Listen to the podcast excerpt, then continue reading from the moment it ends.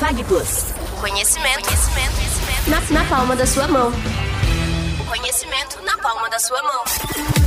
Engenhando, o podcast de quem adora engenharia mecânica.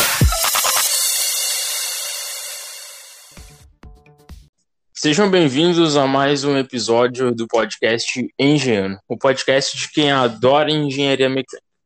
E no episódio de hoje, a gente vai estar conversando basicamente sobre dois assuntos que eles se cruzam, que eles estão relacionados. Sendo que um deles é o trabalho de conclusão de curso da Talita, que é a convidada do podcast de hoje, e também sobre a nova gasolina, né, a nova, a nova formulação da gasolina que já está no mercado. E com isso, é, para a gente dar início ao, ao podcast, eu pergunto para a Thalita para ela contar um pouquinho melhor é, como é que foi o trabalho de conclusão do curso dela, o que, foi, qual que é o título do, do trabalho de conclusão do curso dela. Thalita, conta um pouquinho para a gente aí como é que foi o seu trabalho de conclusão para a gente. Olá, Vinícius. É, acho que ainda não tinha dado é, agradecido né, pelo convite e por estar aí dando oportunidade de falar um pouquinho sobre o meu TCC, o trabalho de conclusão que eu tive aí na FAG, junto com o orientador, o professor Carlos Breda, e também o meu co-orientador, o Bruno dos Santos, que infelizmente não pôde estar conosco aqui hoje para falar um pouquinho sobre estatística, que foi um dos temas muito utilizados. Bom, então, meu TCC, ele era sobre... Era uma análise, na verdade, né, da porcentagem do etanol anidro dentro da gasolina brasileira e o que, que isso implicava na potência do motor de um VHC 1.0, que seria aí o motor do Corsa, né, da General, General Motors. Certo.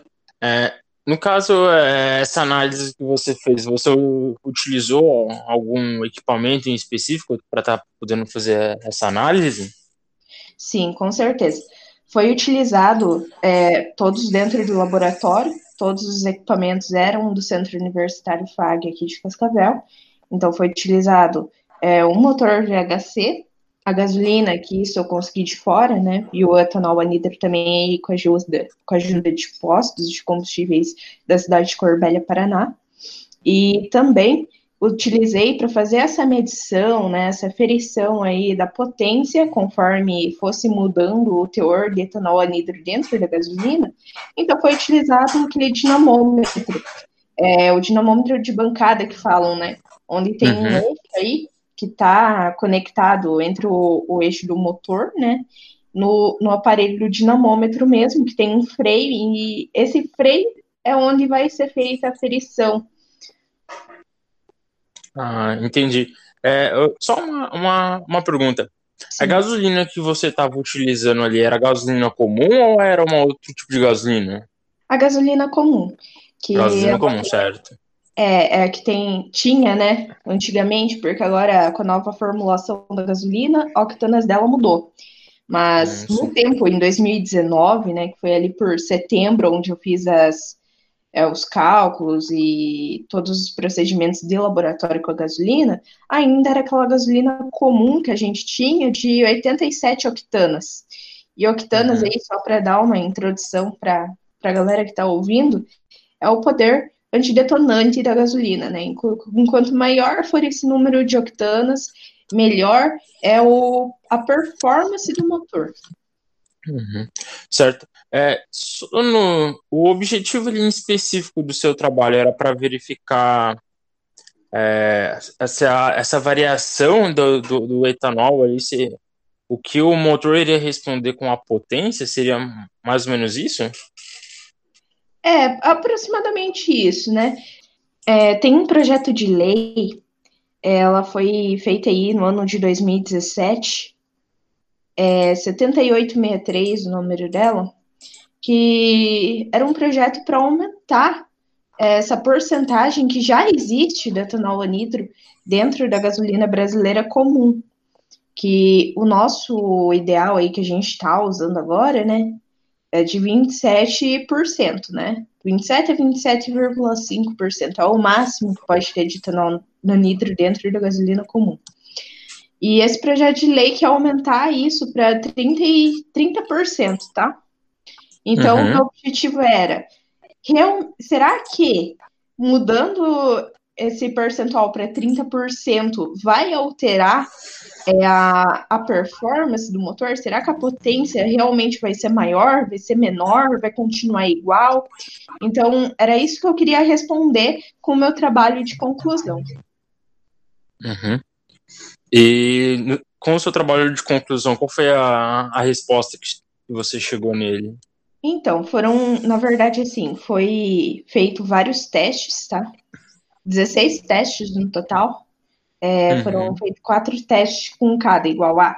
Pegava lá gasolina pura, né? Que eu decantei a gasolina. Então, vai lá com a gasolina pura. Fiz quatro testes com a mesma temperatura do motor, o que era muito importante sempre.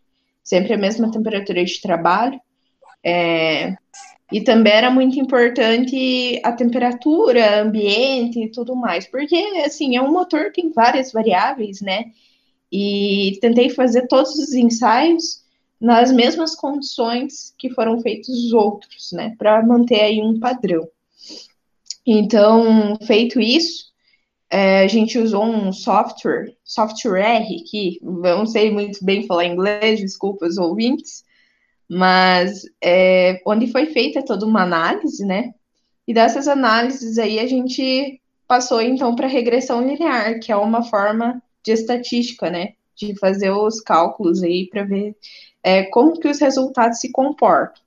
Nesse estudo que eu tive na regressão linear, ela me resultou assim, que eu tenho uma tendência direta linear, ou seja, enquanto maior seja o percentual de, de etanol anidro dentro da gasolina, maior vai ser a potência exercida pelo motor. Porém, quem se saiu melhor foi o 27% de etanol, ou seja, se eu colocasse 30%, talvez não teria o mesmo desempenho no motor. Ele tende a ficar melhor, mas isso não quer dizer que se eu aumentar o etanol anidro da gasolina, ele vai me dar uma potência maior. Eu não sei se ficou claro, Vinícius. Qualquer dúvida, estou aí para responder. Uhum. Ficou claro, sim. A gente conseguiu entender aqui que, no caso, a porcentagem de 30% ali do etanol é, dele injetado na gasolina, ele tende que vai aumentar a potência, mas essa tendência não, não pode convergir também. Exatamente. Aí, no caso do, do resultado, com 27% de etanol no, é, do, com 27% do etanol injetado na gasolina, ele tem uma melhor resposta, uma melhor performance do motor, né? que inclusive é o que é aplicado hoje em dia, até o momento, né? Sim, sim, exatamente. Uhum. Certo. É, e uma outra questão que recentemente acredito que a maioria das pessoas ouviram falar, que foi sobre a questão da nova formulação da gasolina, né, que até algumas pessoas estão chamando né, como a nova gasolina, a nova gasolina, entre aspas. Né? Uhum. Não sei uhum. se tu chegou a dar uma pesquisada melhor sobre isso, é, e eu estava olhando aqui, tem algumas pessoas que elas possam estar fazendo algumas confusões ainda sobre essa nova formulação da gasolina pelo que eu estava pesquisando, o que que muda nessa nova formulação da gasolina ainda não muda o percentual de etanol injetado na gasolina. O que que vai mudar ali é a, a densidade, né, a massa específica, que agora a gente passa a ter um limite mínimo dessa densidade. Né? Uhum. Que, inclusive, esse limite mínimo da, dessa densidade ali, a gente passa a ter uma gasolina com um padrão de qualidade semelhante ao padrão de qualidade que existem dos, dos combustíveis na Europa e nos Estados Unidos. Que com essa nova formulação, o motor ele tem, ele acaba tendo um rendimento melhor com esse no, novo combustível, né? Uhum. E, e existe uma outra questão também que se a gente para para analisar o decorrer ao longo do, dos anos, os veículos automotores eles vêm com suas novas tecnologias, ele vem se aperfeiçoando melhor, os motores eles vêm melhorando e consequentemente com isso o combustível que é injetado dentro do motor ele também tem que passar por seus processos de melhoramento e foi isso que aconteceu no caso é, da gasolina, né? Sim, Vinícius, é uma boa colocação. E isso até eu acho importante falar aqui. Que às vezes é igual o meu TCC, né? É, voltando um pouquinho só para explicar. É óbvio, foi colocada a gasolina pura. Por que, que ela não teve um rendimento tão bom quanto a com etanol anidro, além da octanas? A gente também tem as propriedades do motor.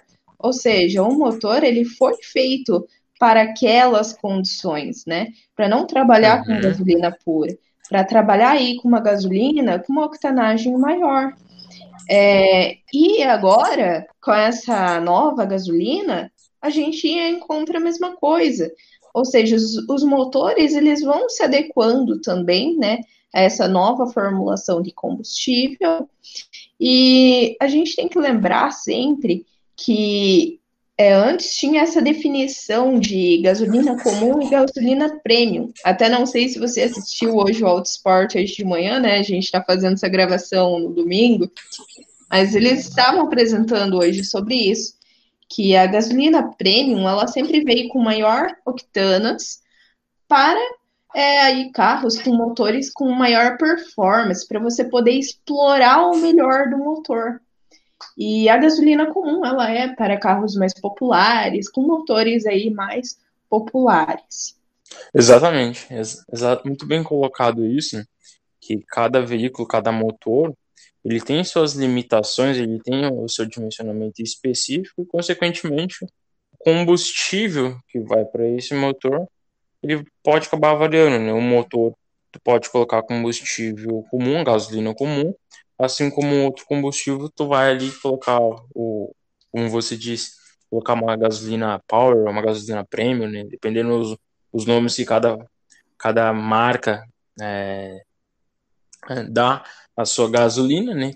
Para poder explorar, ganhar, ter um retorno melhor do motor ao veículo, né? E só retornando um pouquinho no que eu estava falando ali sobre que assim como os carros vão evoluindo, os motores vão evoluindo, os combustíveis também vão evoluindo. É, a gasolina, foi até um dado que eu estava pesquisando esses dias atrás, a gasolina ela vem melhorando, que é a, na, na sua produção ali, ela vem sendo produzida com menos enxofre, visando muito da questão do, do meio ambiente que a gente está querendo ou não ali relacionada à parte das emissões dos gases poluentes. Né? E, inclusive, né, falando sobre os gases poluentes, eu me recordo de quando eu fazia graduação é, no Centro Universitário FAG, que o professor Breda, que inclusive foi o seu orientador, volte e meia ele contava algumas histórias de, dos veículos é, de antigamente, que teve um, um período de uma crise ali de combustível e tudo mais, o pessoal utilizava um outro combustível, alguns usavam o diesel, é, acabou usando gás em um determinado período ali. E ele também comentou sobre que na Alemanha, se não me falha a memória, daqui uns 50 anos, ou é em 2050, que o pessoal não vai estar mais utilizando motor a combustão interna, né? Vai, que no caso vai estar sendo utilizado motor elétrico. Só que não sabemos se realmente até lá isso vai acontecer, ou se a gente ainda vai estar continuando usando motor de combustão interna, podendo ser alimentado aí com, com gasolina, etanol, ou dependendo do veículo que muda o ciclo, que não sendo o ciclo alto, mas sendo o ciclo diesel, podendo ser alimentado com o combustível diesel, né? Sim, Vinícius, e veja bem, é, você comentou das aulas do professor Breda, eu até lembrei de uma colocação que ele mesmo fez, né? É, até onde esses carros elétricos que utilizam de muita bateria vão ser realmente viáveis para o meio ambiente, né? A gente sabe que o descarte errado dessas baterias, elas ocasionam aí um, um efeito devastador ao meio ambiente, né? Então, uhum. claro, eu acho que as políticas vão ter que mudar também, assim como, claro, é, provavelmente em 50 anos aí, Europa, né, países mais avançados, com certeza, eles vão estar tá mudando para o carro elétrico, até por, não só por questão de meio ambiente, mas é uma energia limpa, né, e não tem uhum. barulho, cheiro de combustível, né, então não sei, eu acho que pode ser aí que com esse avanço tecnológico, algumas coisas também vão ter que mudar, né? O descarte dessas baterias e como vai ser tudo isso. Sim, sim. É, espero eu que essa, essas melhorias venham pro, pro lado bom, que a gente realmente possa é, usufruir dessas novas tecnologias. Mas eu ainda prefiro um carro de combustão interna, cara. Aquele cheirinho do combustível ali é uma coisa assim muito bom. Aquele Opala seis cilindros, aquele ronco sensacional. Sim. Bebe mais Bebe. Carburador. É. É. Quando não tá com a mecânica em dia, não tá bem regulada, é uma beleza. O dono do combustível chega a ficar faceiro. é, faz parte. E, Thalita, uma, uma outra questão ali que a gente tava estava analisando sobre essa nova formulação da gasolina, é que o que que acontece, assim, a, foi passado um prazo para os fornecedores de gasolina poderem estarem se regularizando e existe um período é, para os postos de combustíveis é, onde repassam a gasolina para o consumidor final, eles estarem retirando do seu estoque a gasolina com a sua formulação antiga para ter a formulação nova. Então, assim, pode ser que no momento que a gente está gravando esse episódio aqui, quando ele for ao ar, possivelmente ainda em algumas regiões vai estar com a gasolina com a sua formulação antiga. Né? E eu não sei se já existem alguns lugares que tem a formulação da gasolina nova já já nos veículos, né? Porque tinha um prazo de janeiro ali para o pessoal, e parece que esse prazo foi estendido, aí tinha mais 90 dias e tudo mais, assim, para para realmente os postos de combustíveis poder zerar o combustível com a, a, formulação antiga. E inclusive o consumidor final, que somos nós, que a gente vai lá no combustível, a gente vai lá no combustível, não, né? Corta isso daqui, que nós que somos consumidores finais, que a gente vai lá no, no posto de combustível, que vai lá na bomba abastecer o veículo, nós podemos solicitar para o pessoal fazer a análise do combustível da gasolina para a gente saber se ela realmente não é uma gasolina que está sendo adulterada. Porque com essa nova formulação onde onde agora a gente tem o limite ali mínimo da, da densidade, né, da massa específica, a gente consegue saber se realmente esse combustível não está sendo adulterado ou não, né? Uhum. E isso não vale só para a gente, né, mas até mesmo quem são os, é, as pessoas que trabalham nas distribuidoras de combustíveis, quem são os donos de combustíveis, eles podem estar fazendo essas análises para saber se eles também não estão recebendo uma gasolina, um combustível ali adulterado para eles. Exatamente, muito bem colocado, Vinícius. E, e seguindo nessa questão de adulteração, é, não sei se tu sabe, mas a gasolina pode ser adulterada de uma maneira involuntária. Ela pode certo. ter algumas, ela pode ter umas adulterações é, por conta do seu armazenamento. Ah, então, certo. dependendo do local que ela está armazenado ali, se ela não está muito bem vedada ou no, no tanque ali, pode acontecer que a, o combustível ali sofra algumas alterações ali dentro. Uhum.